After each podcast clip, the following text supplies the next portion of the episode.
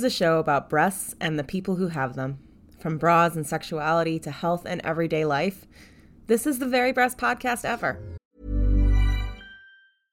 Hey, I'm Ryan Reynolds. At Mint Mobile, we like to do the opposite of what Big Wireless does. They charge you a lot, we charge you a little. So naturally, when they announced they'd be raising their prices due to inflation, we decided to deflate our prices due to not hating you. That's right. We're cutting the price of Mint Unlimited from $30 a month to just $15 a month. Give it a try at mintmobile.com slash switch. $45 upfront for three months plus taxes and fees. Promote for new customers for limited time. Unlimited more than 40 gigabytes per month. Slows. Full terms at mintmobile.com. Many of us have those stubborn pounds that seem impossible to lose, no matter how good we eat or how hard we work out. My solution is PlushCare. PlushCare is a leading telehealth provider with doctors who are there for you day and night to partner with you in your weight loss journey. They can prescribe FDA-approved weight loss medications like Wegovy and Zepbound for those who qualify. Plus, they accept most insurance plans. To get started, visit plushcare.com slash weight loss. That's plushcare.com slash weight loss.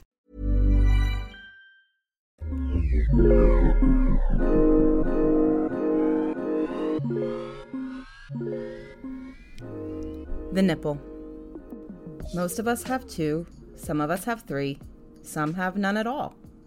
But one thing is for sure if you have female nipples, there are a lot more rules about when, where, and to whom you can show them than if you have male nipples. Biologically, nipples serve a very straightforward purpose. After childbirth, breast ducts transport milk from the glands inside the breast out of the nipple, where the milk exits the ducts to enter either a breastfeeding infant, a bottle, a breast pump, or what have you. But then why do men have nipples? Nipples actually develop in the womb before the embryo's sex is apparent. By the time the Y chromosome does its job to distinguish the fetus as male, the nipples have already started to develop.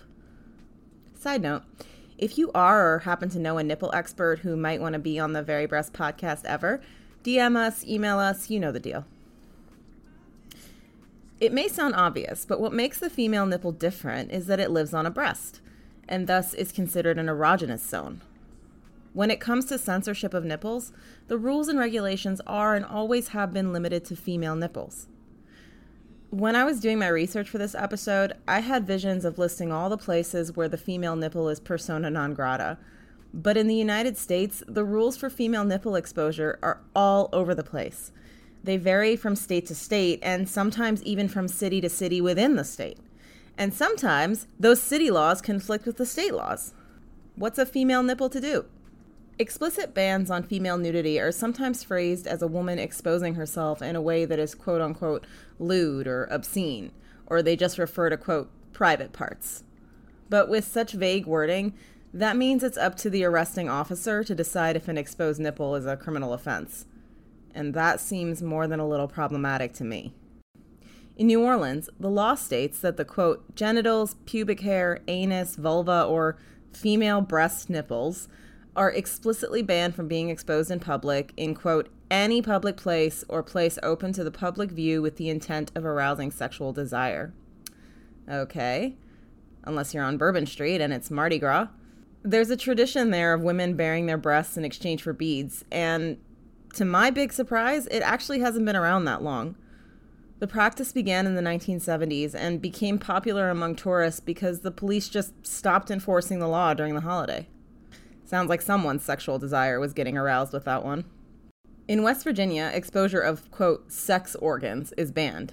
But breasts are not technically a sex organ.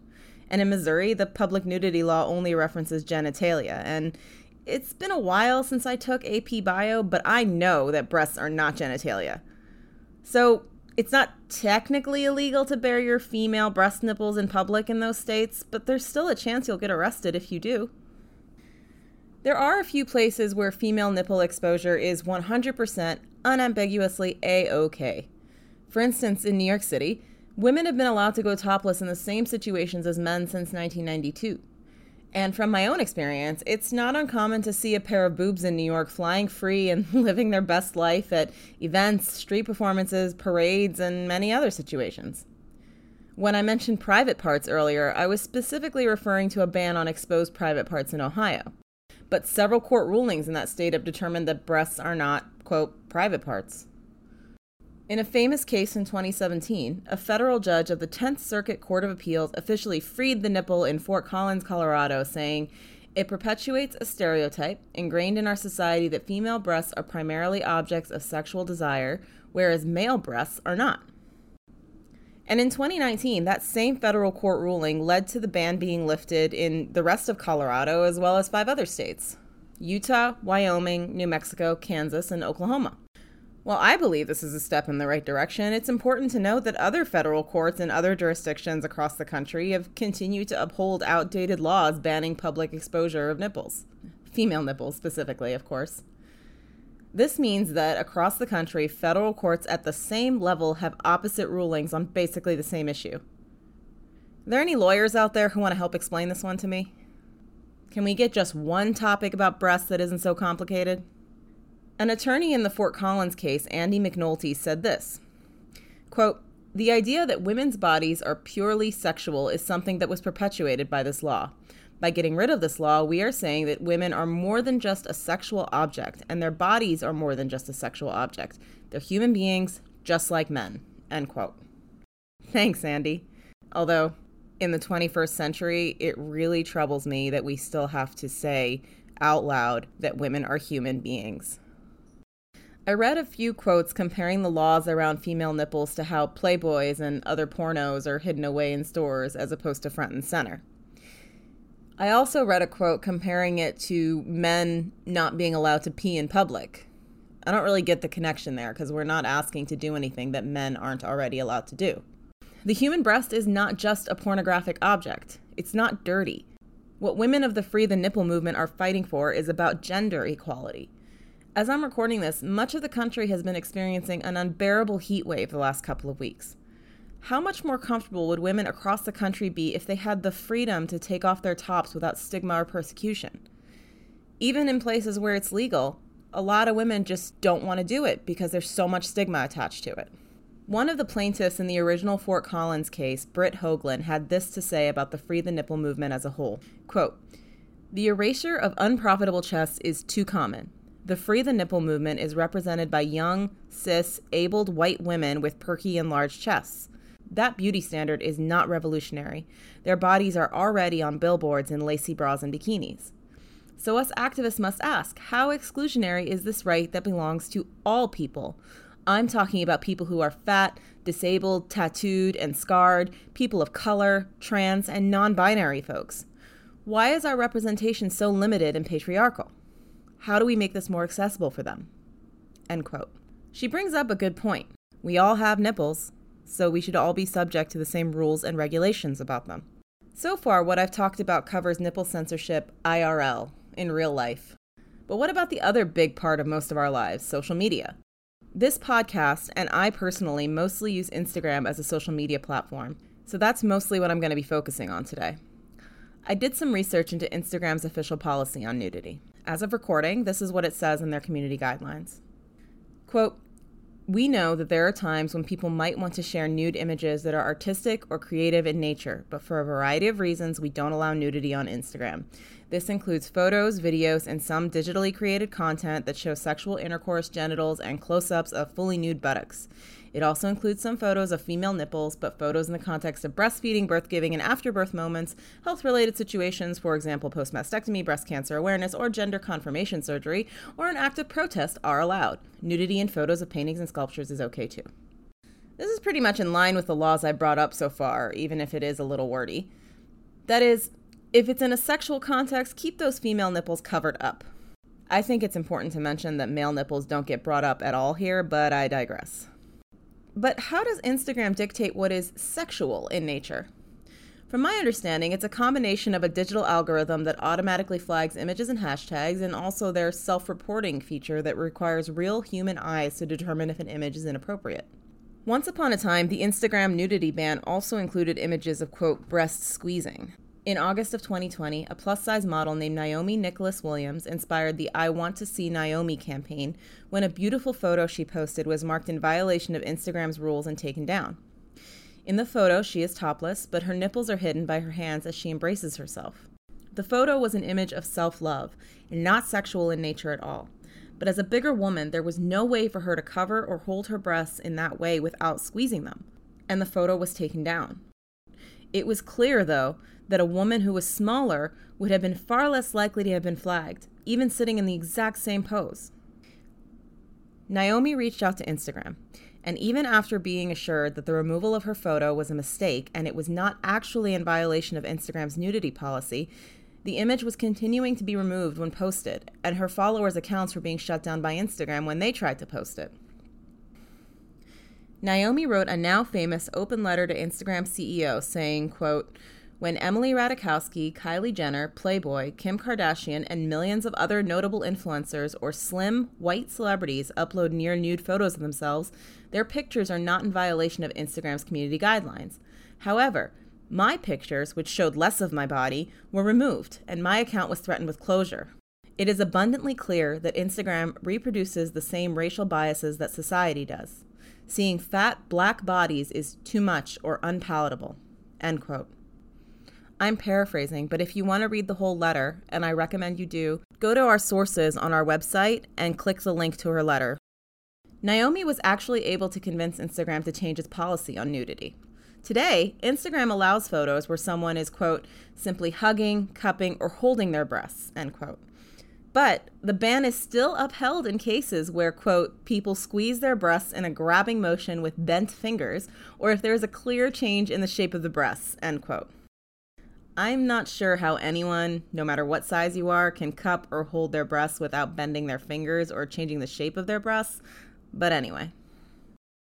In another instance of a female nipple not quite adhering to the stereotypical definition, a model and influencer named Rain Dove challenged the norm by posting a series of videos of themselves in various situations topless.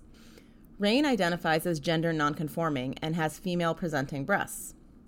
In one video, they are playing basketball and I challenge you to watch this video and tell me the difference between this and the hundreds of thousands of videos of self identifying men in the exact same outfit doing the exact same things. As Rain says in the video, and I'm paraphrasing, quote, this is not sexual Instagram. Your guidelines censor female nipples. My identity is not female or male. So I am not violating your guidelines. Even if I did identify as female, females can have pecs, males can have breasts. And if you argue only people with pecs are considered, quote, male bodied, pecs can be bigger than breasts. They can be fetishized. So what's so different? End quote. Nyome and Rain's story stood out to me because there is absolutely no reason to treat a, quote, female nipple differently than a male nipple. And in many cases, the female nipple is unfairly and inappropriately fetishized. Like I said earlier, in the womb, we all start out the same. And the only thing that makes it different as adults is our own perception. Why can't we change that? All of this nipple talk made me wonder about my own views. I am 100% in support of gender equality and the right of women and all people to show their nipples if they want to. But would I ever be brave enough to do that myself? I have to be honest and authentic about myself on this podcast and in life in general, and my true answer is no, I wouldn't be. Perhaps if human breasts had not been so fetishized when I was growing up, I would feel differently. But that's my choice, just like it should be anybody's choice how much of their body they want the world to see. At the very least, we should all be subject to the exact same standards, regardless of gender, size, race, or any other demographic. As a bra designer, I know that there are times when it is 100% appropriate for a nipple to be showing in my line of work. Think of a mesh bra or hell, a white bra that just happens to be a little see through. And yet, it is so common on social media and in advertising to see a sheer bra advertised on a woman, photoshopped or face tuned to unnaturally hide the nipple. That kind of seems like false advertising to me. I spoke to a good friend of mine and fellow designer about it. She's a lingerie designer and founder of the company Sada by Sarah. She has a respectable social media presence and does much of her business by interacting with her customers on Instagram. She talked to us about her dedication to self love and body positivity, the differences in designing and advertising both men's and women's underwear, and how social media has both helped and hurt her business. She is sweet, humble, and one of the most creative people I have ever met. Without further ado, I want to introduce you to designer and founder of Sada by Sarah, Sarah Dawson.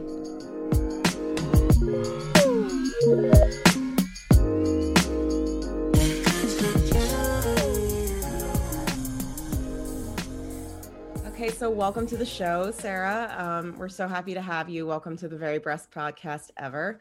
Um, Thanks for could you, Of course. uh, could you introduce yourself to our audience? Yes. So my name is Sarah Dawson. I'm from Brooklyn, New York, and I'm an intimate apparel designer. And I specialize in custom made lingerie, but I also have a shop online that you can shop that's um, called Sada by Sarah. And it's basically the whole brand is focused around confidence because I feel like lingerie is like a secret weapon for women. And that's what my brand is all about just owning into that confidence that everybody has within them and finding a way to spark it. Um, so Sada by Sarah, that's a play on your name, right? Yes. So there was not that much thought into the name Sada. it's literally the first two letters of my first name, first two letters of my last name. People have asked me like, help me come up with a name for my line. And I'm like, I can't. I didn't think that hard. I'm like, it's really simple and um yeah. Rolls off the tongue. Yeah. yeah, that worked out well for me. um, so I'd like to ask you a couple things about your personal bio, some things you wrote about yourself. So um, in your brand description, you say one of your goals is to break the intimate apparel taboo that exists. What taboo specifically are you hoping to eliminate? Um, well, the broke the taboo is a little bit more broken down at this point. I feel like from when I first started the brand. Um, but I feel like when I was in school and learning about intimate apparel and how much of a norm it is in like the European culture, I was just like, we don't even think about a pretty, pretty bra without it being associated with sex here in the States. Like, I don't know why that was a thing, but whatever. America sexualizes pretty much everything that they can think of. And yeah, if you wanted a pretty bra, I was like, well, who you showing that to? Who's that for? You know what I mean? Like that was a whole thing about it versus it's just like you get your matching bra and panty set like as soon as you get boobs in Europe. You know what I mean? It's like a different, it's a lifestyle. It's normal to have pretty underwear and pretty bras, and it's not for anyone but yourself. So once I started learning that and catching on to that same concept, I was like, well, we need to bring that here and make it so that it's about you because it is about you and you do feel better um, wearing a nice bra or whatever. And even if you, no one ever sees it but yourself, it still could change the way that you feel when you leave the house in the morning, when you're walking down the street, the way you interact with people. It's something so small, but it's the closest thing to your body. So it should make you feel amazing and great. And if it happens to be made of lace, that's even better. I'm sorry. Did you guys yeah. see um, Victoria's Secret? Um, so Victoria's Secret is changing their brand ambassadors. Oh, they caught on.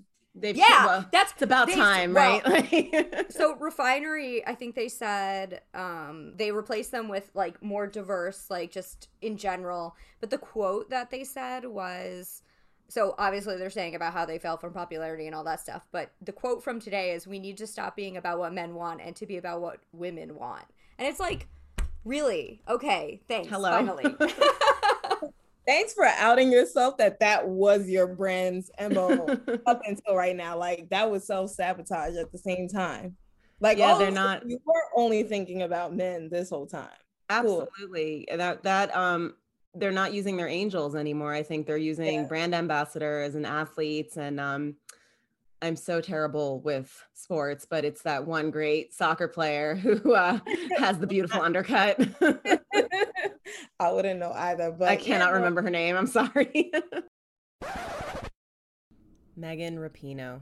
The name that I was trying to think of was Megan Rapinoe. So sorry, Megan. Shortly before we recorded this interview in May 2021, Victoria's Secret, under the leadership of their new CEO, unveiled a new campaign that did away with their famous angels and replaced them with seven diverse and inclusive brand ambassadors. These included American soccer player Megan Rapinoe, plus size model and body positivity advocate Paloma Elsesser, photographer, writer, and fellow podcaster Amanda de Cadenet actress Priyanka Chopra, transgender model Valentina Sampaio, and British Fashion Council's Model of the Year and refugee rights activist Adut Akech. Early on in Sarah's career, before she started her company, she did some work with Victoria's Secret and told us a little about her experience. Let's listen. I remember probably maybe last year I saw the um nude like no show panties or whatever like no visible panty line panties finally in the select color of like options of nudes. And I pitched that probably within the first year that I was working there. That was back in maybe 2014, 2015. Like, mm-hmm. and they were like, we don't really see the purpose. And I was like, okay, I'm not crying. like, you know what I mean? Like, I just had to eat that because they didn't think that it was important. But then, like, when I was about to leave the company, that's when um they started pitching to get those colors done because I'm working with manufacturing. They're like, oh, they're working on new colorways and stuff like that. I'm like, well, I guess it's important now, you know. So, yeah, yeah, no, that is interesting that that's their new mo. But that that is initially what I like learned within like learning about intimate apparel because it wasn't always my thing. I saw later on, looking back at old stuff, that my life was leading up to that because of the way my pieces looked and never looked like anything else. It looked like it was leading in this direction, but I just didn't know. I didn't think about intimate apparel like that. But once I got into that realm and I understood that it was for me, it changed my whole perspective. And I wanted to help other women with that because even when people come to me for like custom pieces, like to this day, they're like, well, anniversary is coming up. So and I'm like, okay, cool. that's the only time you're gonna shop my brand because that means I'm getting you once a year, and that's crazy. You know, so it's just switching that, and it's not even just about the business part. Obviously, that's important, but you guys like you should get a little bit more comfortable with yourself so you can be comfortable in front of other people later on. That's what's most important. Um, absolutely. And so you have this great quote in your bio that you said, um, it doesn't have to be about looking sexy for someone else. It's about expressing your own confidence and mm-hmm. comfortability mm-hmm. as a beautiful person. Confidence in yourself is beauty in itself. And you've kind of talked about it already, but um, can you tell me a little about your own personal journey to reach that outlook? Basically, I felt like for a long time, like I was a late bloomer as America likes to call it. You know, other countries may, maybe don't even think like that, but to American standards, I was a late bloomer, and I felt like, you know, for the longest time, it was just like, you know, people guys thought I was cute. Don't get it twisted. guys always thought I was cute. There was always guys were always trying to talk to me, but I felt for the longest time it was like, you're cute, you're cute, but it was never like, oh, I think you're really sexy. And that was weird to me because it was other girls that were getting that kind of attention or whatever. So I had to like kind of block out that need for it to come from them and kind of feel that way about myself first. And I just carried myself that way and it showed. And yeah, of course, people reacted differently to me at that point, but it didn't really matter. I didn't really need it at that point because I felt sexy by myself.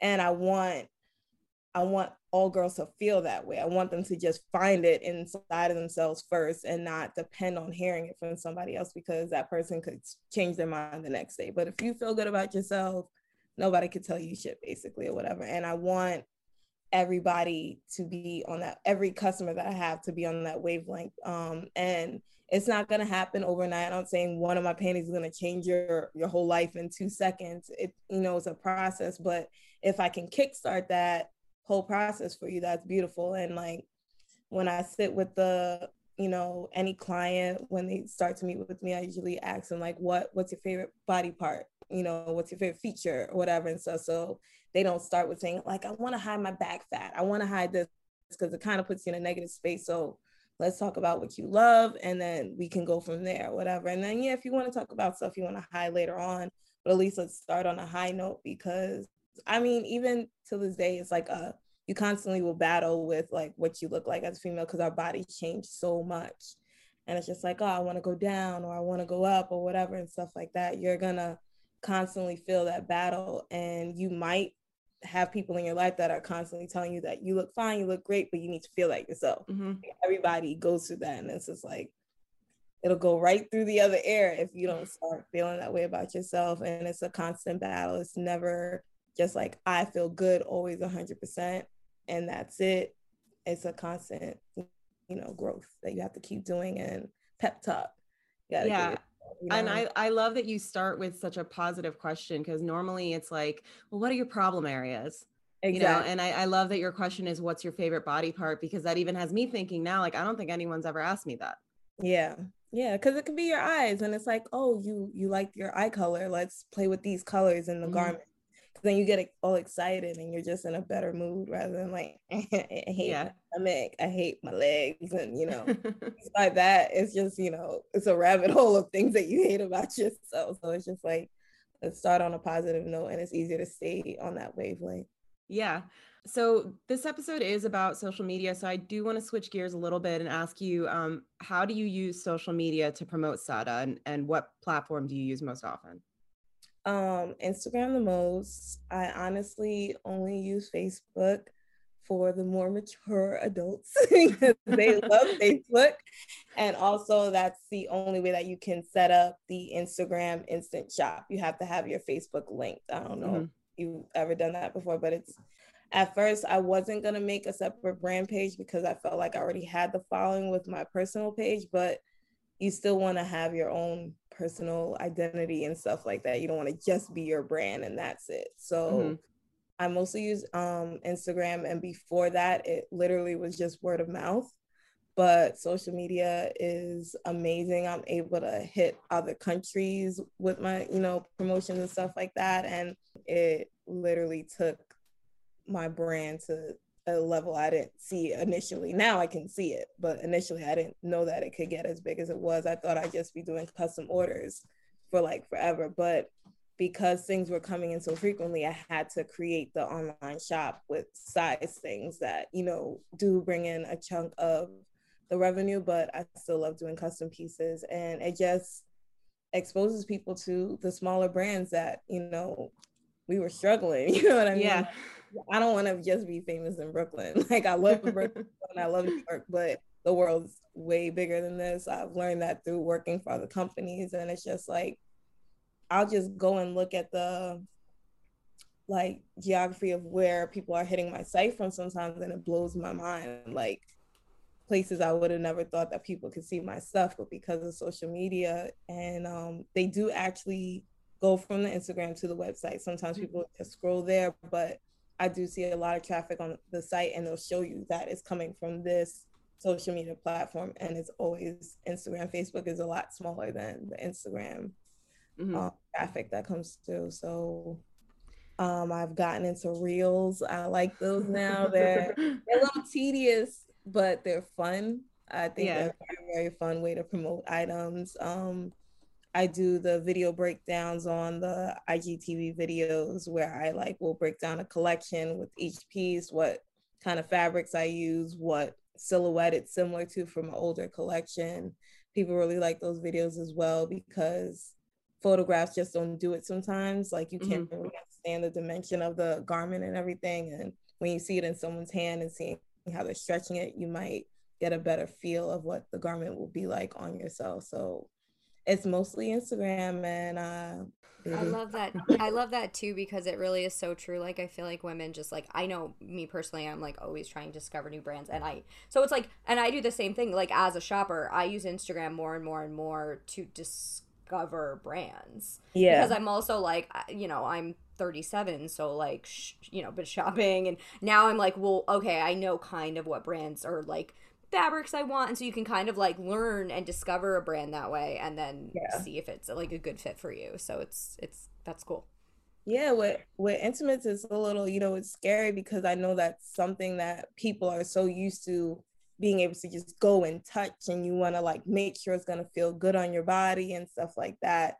So to see the sales as well as they are doing just off of online and photos and stuff is is beautiful. Like like, man, if I had a brick and mortar, it'd be over for you guys. like, you know I mean? But this is great for now, and um, it's you know, it's you save money this way, so I'm gonna ride it as long as I can, and then you know, we'll see what happens in the future. But um, yeah, through hashtags, through especially because um, people have become way more aware of black owned businesses recently and everything and people have been researching it and there's a bunch of Instagram pages that are dedicated just to promoting those and you know so we can get it exposed. That's also been great. But you know, just trying to learn the the hashtag tricks is also cool because like what would I type in to look for what exactly I'm looking for right now or what I'm trying to show. So it's like a science to it and it's still like mm, I don't know why this picture got more traffic than the other one. I still haven't mastered it yet. People love when I put up the this or that on Sundays sometimes. I'll put on my story and you could say like, oh, I like this bodysuit more than this one. It's all stuff that I made. And sometimes like super old stuff from like when I was in college, but it's just like, oh, I get to directly talk to my customers. This is something that people have to create a whole separate team to get this information. I'm just clicking it right there and I'm getting feedback and I'm seeing the people that have actually shopped the site versus people that just have like kind of scrolled. So I might take their vote a little bit more seriously than the other. But you know, it's like you can get feedback right away and people love that like if they're DMing the brand, they're they're talking to the person that's literally making the stuff and that's creating the line or whatever. And it won't be like that, you know, forever because I want my business to keep growing, obviously. But I love this relationship I'm getting to build with my customers because that's what I always did when I did the custom orders. So it's like I kind of get to maintain that and I see reoccurring customers and I might send them like, oh, like you get 10% off your next order. Like you've been really supporting the brand. This is I really appreciate every order. You get to see them post and tag you and things. It's like it's so cool. And I love social media for that because I get to see how they react when they're opening things like things you would have never saw mm-hmm. or social media was a thing. So I think that my timing's perfect. yeah, absolutely. And it's um seems like social media has really been a game changer for you then and for your brand. Yes. Yes, absolutely. Hey, I'm Ryan Reynolds. Recently, I asked Mint Mobile's legal team if big wireless companies are allowed to raise prices due to inflation. They said yes. And then when I asked if raising prices technically violates those onerous 2-year contracts, they said, "What the f- are you talking about? You insane Hollywood ass." So to recap, we're cutting the price of Mint Unlimited from $30 a month to just $15 a month. Give it a try at mintmobile.com slash switch. $45 up front for three months plus taxes and fees. Promo for new customers for limited time. Unlimited more than 40 gigabytes per month. Slows. Full terms at mintmobile.com. Ready to pop the question and take advantage of 30% off? The jewelers at BlueNile.com have got sparkle down to a science with beautiful lab-grown diamonds worthy of your most brilliant moments. Their lab grown diamonds are independently graded and guaranteed identical to natural diamonds, and they're ready to ship to your door. Go to Bluenile.com to get 30% off select lab grown diamonds. That's Bluenile.com for 30% off lab grown diamonds. Bluenile.com. Ever catch yourself eating the same flavorless dinner three days in a row? Dreaming of something better? Well, HelloFresh is your guilt free dream come true, baby. It's me, Keke Palmer. Let's wake up those taste buds with hot, juicy pecan crusted chicken or garlic butter shrimp scampi. Mm. Hello Fresh. Stop dreaming of all the delicious possibilities and dig in at HelloFresh.com. Let's get this dinner party started. Want to teach your kids financial literacy, but not sure where to start? Greenlight can help. With Greenlight, parents can keep an eye on kids' spending and saving while kids and teens use a card of their own to build money confidence. As a parent, you can send instant money transfers, set up chores, automate allowance, and more. It's a convenient way to run your household, customized to your family's needs, and the easy way to raise financially smart kids. Get started with Greenlight today and get your first month free at greenlight.com/acast. Absolutely. So, to me, uh, if you think about the word influencer, it's basically anyone with an audience, and you have, I think, almost four thousand followers on mm-hmm. Sada's Instagram. Yes. What does the term influencer mean to you, and would you consider yourself one? Um, myself, I don't know. I feel like in person, I am. you know, like I can fuck your ear off and make you want to go buy something and shop somewhere, but like my friend Sydney, who's the muse of the brand, the one with the very short hair, sometimes bald head, straight up bald head, but whatever. She's the muse of the brand, and she is what I consider to be an influencer because if I throw something on her, I know people are gonna buy it, and it's literally her energy. Like you know what I mean? You go on her page and she's gorgeous, and you're like, I want to look like that. You know what I mean? Mm-hmm. And I feel like that's enough. Like people that can get you excited to want to try something new that's an influencer, right? And I feel like she does that well with just being herself. To me, I have to genuinely be inspired by your page and just like the presence I can get through a screen. Because if it's through a screen and I feel a way, I know that in person it'll probably be even greater. You know what I mean? Like, yeah. and that's not just like photos. I mean, like, I want to see videos. I want to hear you talk. Like, I want to really, because I'm a people person. You know what I mean? Mm-hmm. So feel like it's just like, ah, you could take a pretty picture, but you're like horrible, then I'm not gonna entertain it because it's just it's a weird culture you know what i mean? It's like some people that are just like good on online and then you meet them you're like oh my god you're so mean. Like i really don't like it at all.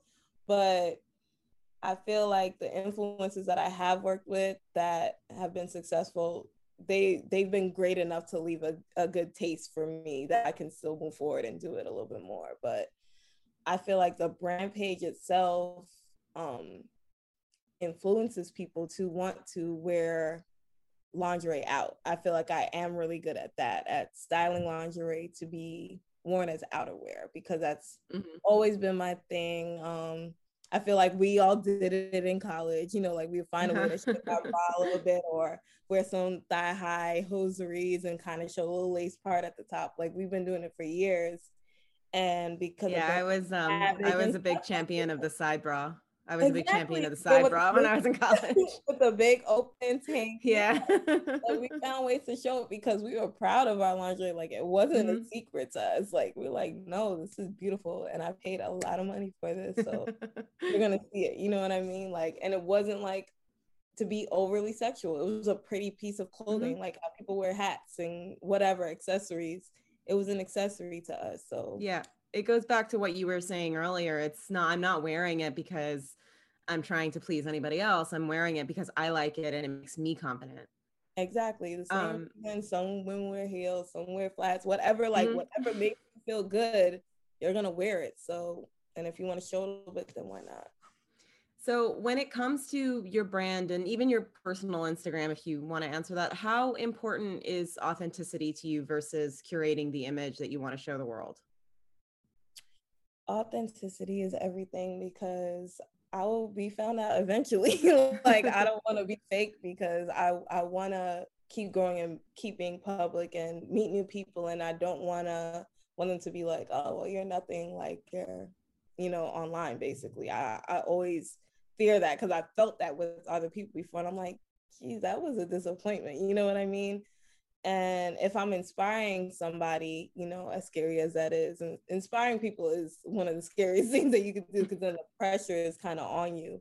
If I'm inspiring someone, I want to be able to be up to the standard to which they saw me in. And and they only build that. If it's from afar, they can only build that off of what you put online. You know, mm-hmm. so I try to always be authentic. More recently, I feel like before I was going out. I was still working corporate at one point. I was going out every day, dressing up every day. Now most of the time I'm working. I'm working from home. I do everything um, in my space, so I'm not getting dressed up to get cute all the time. And whenever I do go out, it's like a rush because you're excited because you're going outside. I forget to like snap a pic when I'm out or before I go. So now usually if I'm building content for the site, it's something I would wear outside, but I just usually don't go out as much or whatever. But I'm not gonna have this clothes just sitting here. So mm-hmm. I might do a reel styling some outfits of what I would wear out and stuff like that. And I guess that's like authentic, but not authentic at the same time. That's about as fake as it's gonna get because I get cute in the house and I didn't go anywhere. That's probably as fake as it gets. So our listeners may not realize you actually also design menswear. Yes, it's still new, but yeah, it's going good. It was scary for me to dive into because I feel like men are more picky than women in some. They are, yeah. like especially with their underwear. And I was scared. I was like, "Do I want to do this?" And I photographed it, and I really like how it came out. I photographed it again, and I was like, "All right, I'm gonna do this" because I felt good about it the next time. Maybe it was biased because of all my boyfriend I felt good about it. I was like, this is good. Put this out. And I felt really good about it. And then I got the pictures back and I just posted a very small, like zoomed in photo of it. And like the guys are like hitting me up, and then girls are hitting me up because they wanted it for their guys. And I was like, oh my God, is this gonna sell? And it sold really well. And um it's still selling pretty good and everything like that, but it's still like a new venture for me. And I'm still trying to like find the kinks to it and stuff like that. But I love it. It's it's such a different thing to play around with. And mm-hmm. like I want to always keep growing as a brand and not be stuck. So um so since you are venturing into the menswear world and you've been doing women's wear for a while, you've probably been aware of like the very different perceptions of male and female nipples. Yes. Um, so, what I'd love to know about from you is why do you think, or do you think that nipple censorship is something we should all care about? No, I really just to be transparent. Like, I'm not gonna, I'm not gonna be fake. I'm gonna be authentic with you. Uh-huh. I don't, I don't think it needs to be so blown up as it is. Like, I get it. You want to be sensitive to like maybe kids and stuff like that or whatever. But then it's weird to me because it's like it makes people uncomfortable about something that is part of their natural body. You know what I mean? And and again, men show it all the time. Summertime, nipples out all mm-hmm. day. Mm-hmm. If one of ours pops out, even during just breast breastfeeding, it's like the end of the world for everybody. So I mean, like out of fear of Instagram blocking me, I edit mines out of the um, brand's photos and everything because they already they already block my brand so much, even just with the shop. It's just like this is uh this is showing nudity. This is showing nudity. I'm like, have you seen these other websites like and their Instagram pages? Are you seriously blocking my stuff because they're showing like a little bit too much cheek or whatever they want to call it? It's definitely um bias on social media because some in some ways it's okay in some ways it's not the same way it is in person. Again with like the same thing with male and versus female. Mm-hmm. i feel like the same thing happens brand to brand on social media about what is accepted. Even they even blocked rihanna. You remember she got kicked off mm-hmm. of instagram because she showed her nipples. And i'm like yeah. there are other celebrities that do that every week on social media and you kicked her off. It's just yeah. like in 2014, Rihanna was almost kicked off Instagram following her posting an image of herself from an Italian magazine cover. Rihanna has never had shame about showing off her nipples, and this was not the first time she had gotten backlash about it. After this post got censored, she reposted it to Twitter and posted a meme poking fun at Instagram for their prudishness. Like I mentioned earlier, the Instagram rules on nudity have changed a little since then, but this is still a significant event in the censorship of female nipples on social media. The standards jump from um, gender to race to whatever. They, there's always like a different standard that they're constantly jumping back and forth with. So, I mean, I think when I see it on the street, it doesn't really faze me personally I just I play it safe simply because my brand is so new and I don't want them to block me off of social media for it. But besides that, I don't really think it needs to be as blown out of mm-hmm. proportion mm-hmm. as it is and to make people feel so weirded out by it. It's it's such a weird conversation to even have. It's just like they just make them seem like they're the most horrible things to see in the world and it's really not that big of a deal girls are way more comfortable with it now which you know i applaud like i see nipples all the time in the city now and it's like oh. regular to me but i could see you know homeboy over there having a, a heart attack when he sees yeah it. Um, so when you do run into a situation where you want to post a photo where your product is either sheer or it shows a bare breast, um, how do you approach that? Well, I was saying I do edit it out um, for media purposes because they'll block me. They're already ready to block uh, a black brand that brand that's flourishing right now. They're looking for any reason to knock mm-hmm. me off mm-hmm. online in the first place. So just for that reason alone, I do edit it out. Um, I call it out on the site and on Instagram, like the mesh is see through, just so people know when what they're purchasing. But I mean, there's no way around it right now. At least that's how I feel. Mm-hmm. Um, I would like for that to change because I edit my own photos and it does take me time to have to edit out a damn nipple every picture. So I'm all for that whole phobia changing. It's just how do we approach it is I guess a bigger question. I mean, how would you approach it? Well, I've seen a lot of people do like make it cute, like they'll do the little smiley face or like the sparkles or something. Um, when I've looked at your page, I noticed that if you don't like stamp it out in Photoshop, you'll you'll actually use pasties and do it ahead of time. Mm-hmm. Yes, that's been saving me time. Yeah. um, I I do like the nude ones by, is it fashion? I can't Fashion forms. Yeah, the one that they sell like Duane Reade though, like the cheap. cheap. Yeah, yeah. I've been using the gummy ones, the silicone ones, rather than I used to use the flower like pasties all the time, but they shine so hard. It's just Mhm. like you've actually made my garment look ugly now. and I hate that. And this one, it's like you still get the the feel that there's a nipple there, but it's not like yeah, yeah. pointing at. Do you feel like if you're forced to blur out a nipple, do you feel like it takes away from the authenticity of your product? Yeah. Um, especially when it's like a very delicate lace or, or it's a very bold embroidery, it's almost impossible to edit it out without distorting what the actual fabric looks like. And it's very frustrating. Yeah.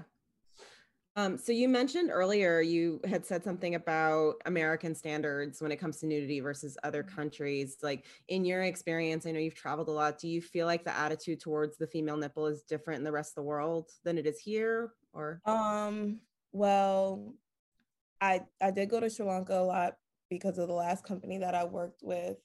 And I mean the they would get startled by a lot of the designs, especially when like it was like they couldn't comprehend the idea of a coupler's bra, uh open crotch panty or whatever and stuff like that. Like it it was just like why? What what would you use that for? What is the point? Not even even thinking of like bedroom terms, they just couldn't even get the whole thing wrapped around their heads. And for them, I feel like it is very reserved there. But I come from a Jamaican family, and our parties, like the things that we wear, it, nipples could be showing since I was five years old. I've seen stuff like that, and it's regular. So it's like I've seen different cultures. I feel like it's not ashamed in at least the black culture that I grew up with because it's very different sections of black culture. I, am not gonna lump us all together Mhm. um, and say that, but from what I grew up with, it wasn't as a shameful thing. My mom was never shameful of her Yeah. body in the house at all. Like it was always just like free the nipple was not even a conversation because it was the norm kind of a thing yeah. and um and then also i felt like i've seen like certain things when i was in europe like in paris and london and i don't know if it was just because it was a newer generation but they would do like a, a nice sheer linen pant and you can like boldly like they wanted you to see the thong that they had on underneath or the lace panty that they were wearing or a sheer top with a lace bra and you could still see the nipple through it, but you appreciated the lace more than making a whole big deal about that you could kind of see that nipple. So I've Mhm. seen both and I feel like the US has changed a lot in the past like three or so years in regards to like you'll see it a lot more, not just like at a parade or something Right. are being, you know, whatever, like their most free selves. You know, you can see that walking down the street in Soho. I don't know about Fifth Avenue yet, but maybe Soho in Brooklyn. You know, Brooklyn's very free now. So yeah. I love also that you use models of like so many different shapes and sizes to promote your product, including a lot of plus size models. I Yeah. wanted to know do you find that you get different responses from your followers depending on the type of model you choose to post? Um, it's okay. So the plus size market, I'm still trying to get to understand because because it's a lot of demand of, oh, I hope that you can make this in my size. I wish you could make this in my size, and then you put it out in the size, and then sometimes you're just like, well, you're not gonna shop. like I thought you wanted all this. You know what I mean? so I'm still trying to understand exactly what they're looking for, at least for the plus size um, market that has gravitated towards me. I wouldn't say I'm a plus size expert yet because, especially like what I've seen in my own Black community, we're not one shape. You know what I mean? Like, you can't assume that for like one pieces, like for a bodysuit, you can't assume that the plus size model is also going to have plus size breasts. You know what I mean? He might still be a B cup or, you know, a C cup. It's not going to go to an extreme size or that he's definitely going to have a really huge butt or anything like that. Like mm-hmm. that can't, it's not general like that.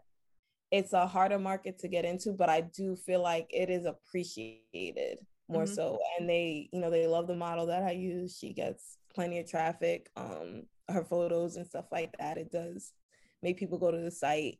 Um, so I think it's a great asset to the um, company and the brand, but it there's a lot of conversations I feel like need to be had around it because even I just read something on um, I can't remember which site I saw it on, but it was a blog and it was about um, how plus size um, women were responding to the fit of Fenty.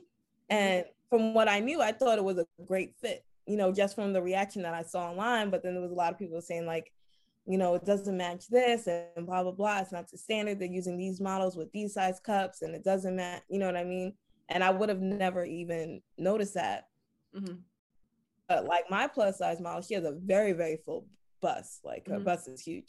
So it it's like maybe I'm pulling in people, but also deterring people at the same time. So it's mm-hmm. like with plus size models, you might need one with a small bust, one with a big bust, with a bigger end, smaller end. Mm-hmm. It's like the same way you play around with different sizes and regular sizes, regular Missy sizes, you would have to do the same thing for the plus size models. Mm-hmm. But I think the traffic is pretty good and the response is pretty good. People love the fit look on the plus size model as well. So that's refreshing because it's it's hard. it's hard to get that fit. Yeah. Do you ever get any negative backlash when you when you post? Um, not that I know of. Nothing anyone said to my face. I don't know it's because they scared. Which is fine with me. Yeah. I'm okay with that. Basically, the way that the shop works, where you can tag your products, um, it goes into a Facebook catalog. with It pulls the photos from your website, right? And it uses that for the catalog and then you're able to tag your items on Instagram, right? So what I've been trying to play around with to not get my items, they call it rejected because of nudity or whatever, they'll reject it, is I'll try and um, have the main photo that's like the thumbnail be something that's kind of zoomed in. And it's been working a little bit. I hope they don't like see this video like, oh God, we gotta change it again. But that's been helping with way that I can still post things because I did there was certain photos where it was just like the bigger the boob most of the time the bigger the areola and everything whatever you're trying to you do have to pose like that because mm-hmm. if you don't one you're gonna just take away from the lace if I try to edit it out or the embroidery. So it was easier to just pose like that. So I don't even know. I would have to go back and look. You know I'm just I just feel so beaten sometimes with fighting with this this damn online catalog that well and you have to think like you're an independent business owner. And i used to work for urban outfitters and mm-hmm. i mean they have whole graphic design teams of people airbrushing out nipples and like in the underwear. And it's like you know you're just like one person trying to like oh my God. so it's like, like, the system. my like controlling mentally just like calm down. And i'm like i just need to find somebody to do this but i'm like what if they do it wrong so I need to. I'm in the process also of learning to like let go and. I'll start with yeah. like an intern or something. Let's just, cha- let's just change the system so that you don't have to worry about it anymore, and there you don't have to edit them out. Showing. Yeah, mm-hmm. and then it'll be like a conversation with me and the model, and be like, "Are you comfortable with this? If you're not, then I'll edit it out. But if you're comfortable and you don't care, then let me leave it. It is one less picture that I'm gonna have to do this with. It's not like I'm throwing them in your face. Yeah. your kid is, is following on Instagram. if you have you, you don't have to follow me. like it's it's not my business. Exactly. It's it's one click and then yeah with unless I pop up on your explore page and I'm sorry.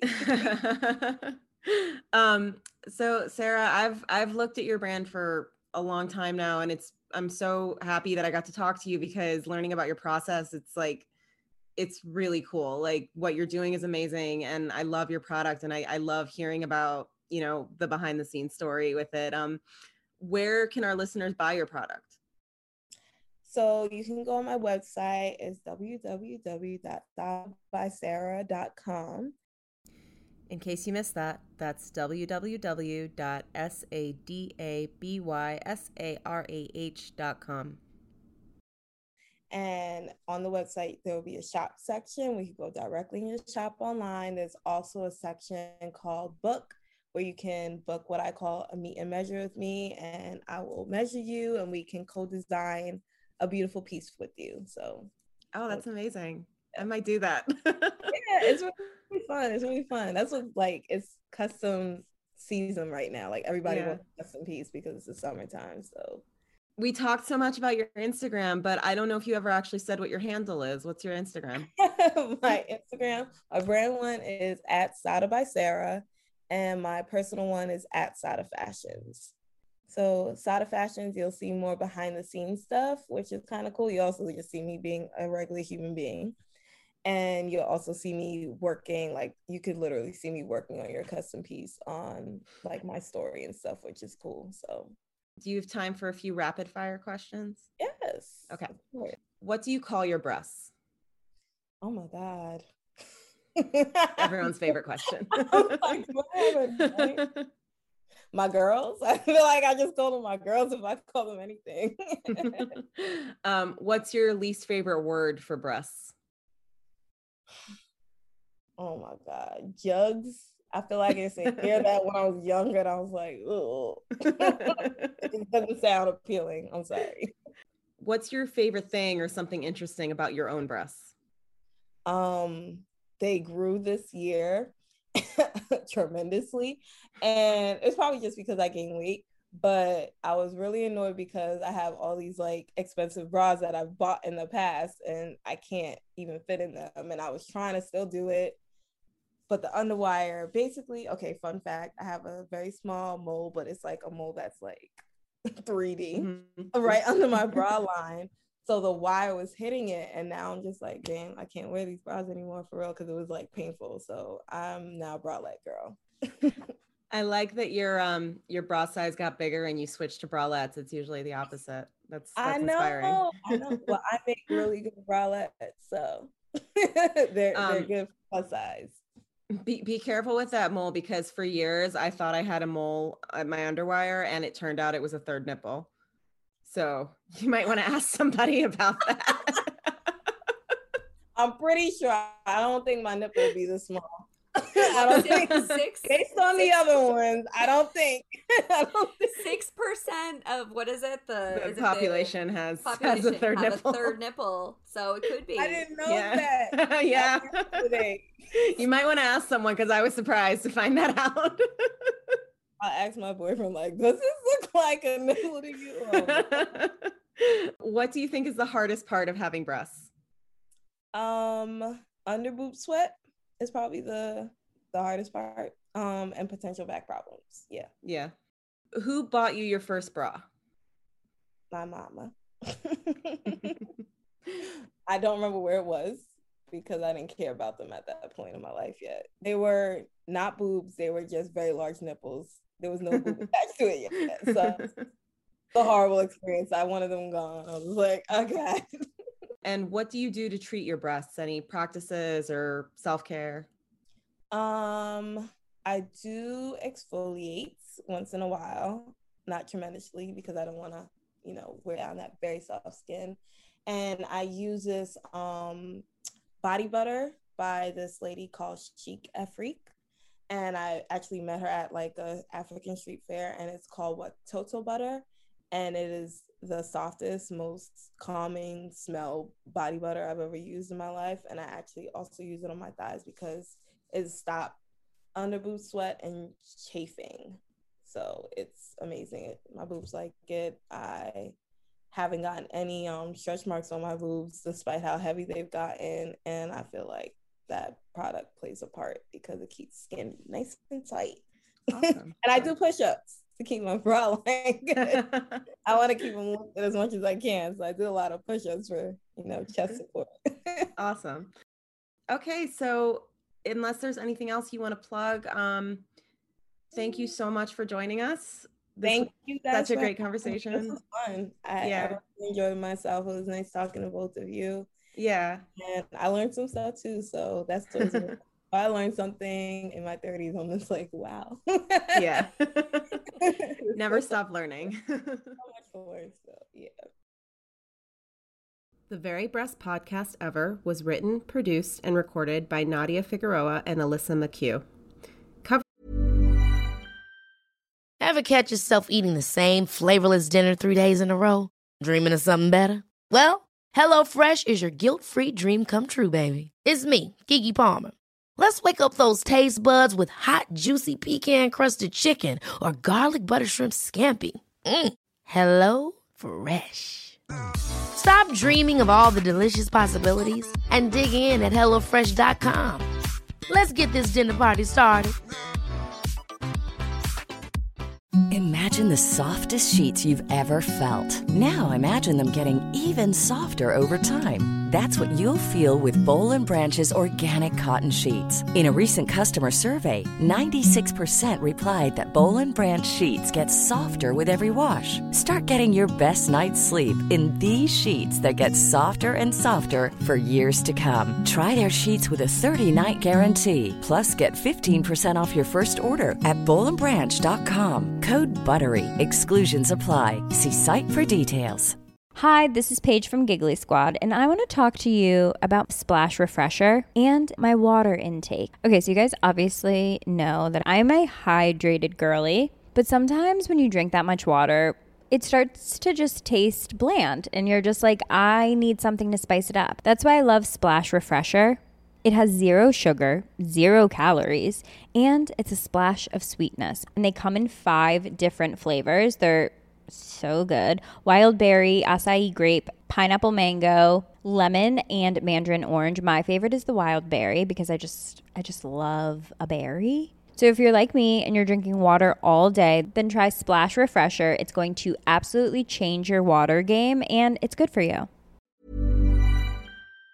For Art by Alissa McHugh. Opening music by Margaret Tran. Check her out on Spotify. For episode transcripts and sources, please visit our website at theverybreastpodcastever.com. Do you have questions? Corrections? Do you want to tell us your breast story? Get in touch with us on Instagram at theverybreastpod or email us at theverybreastpodcastever at gmail.com. Thanks for listening. Now go out and make today the best day ever.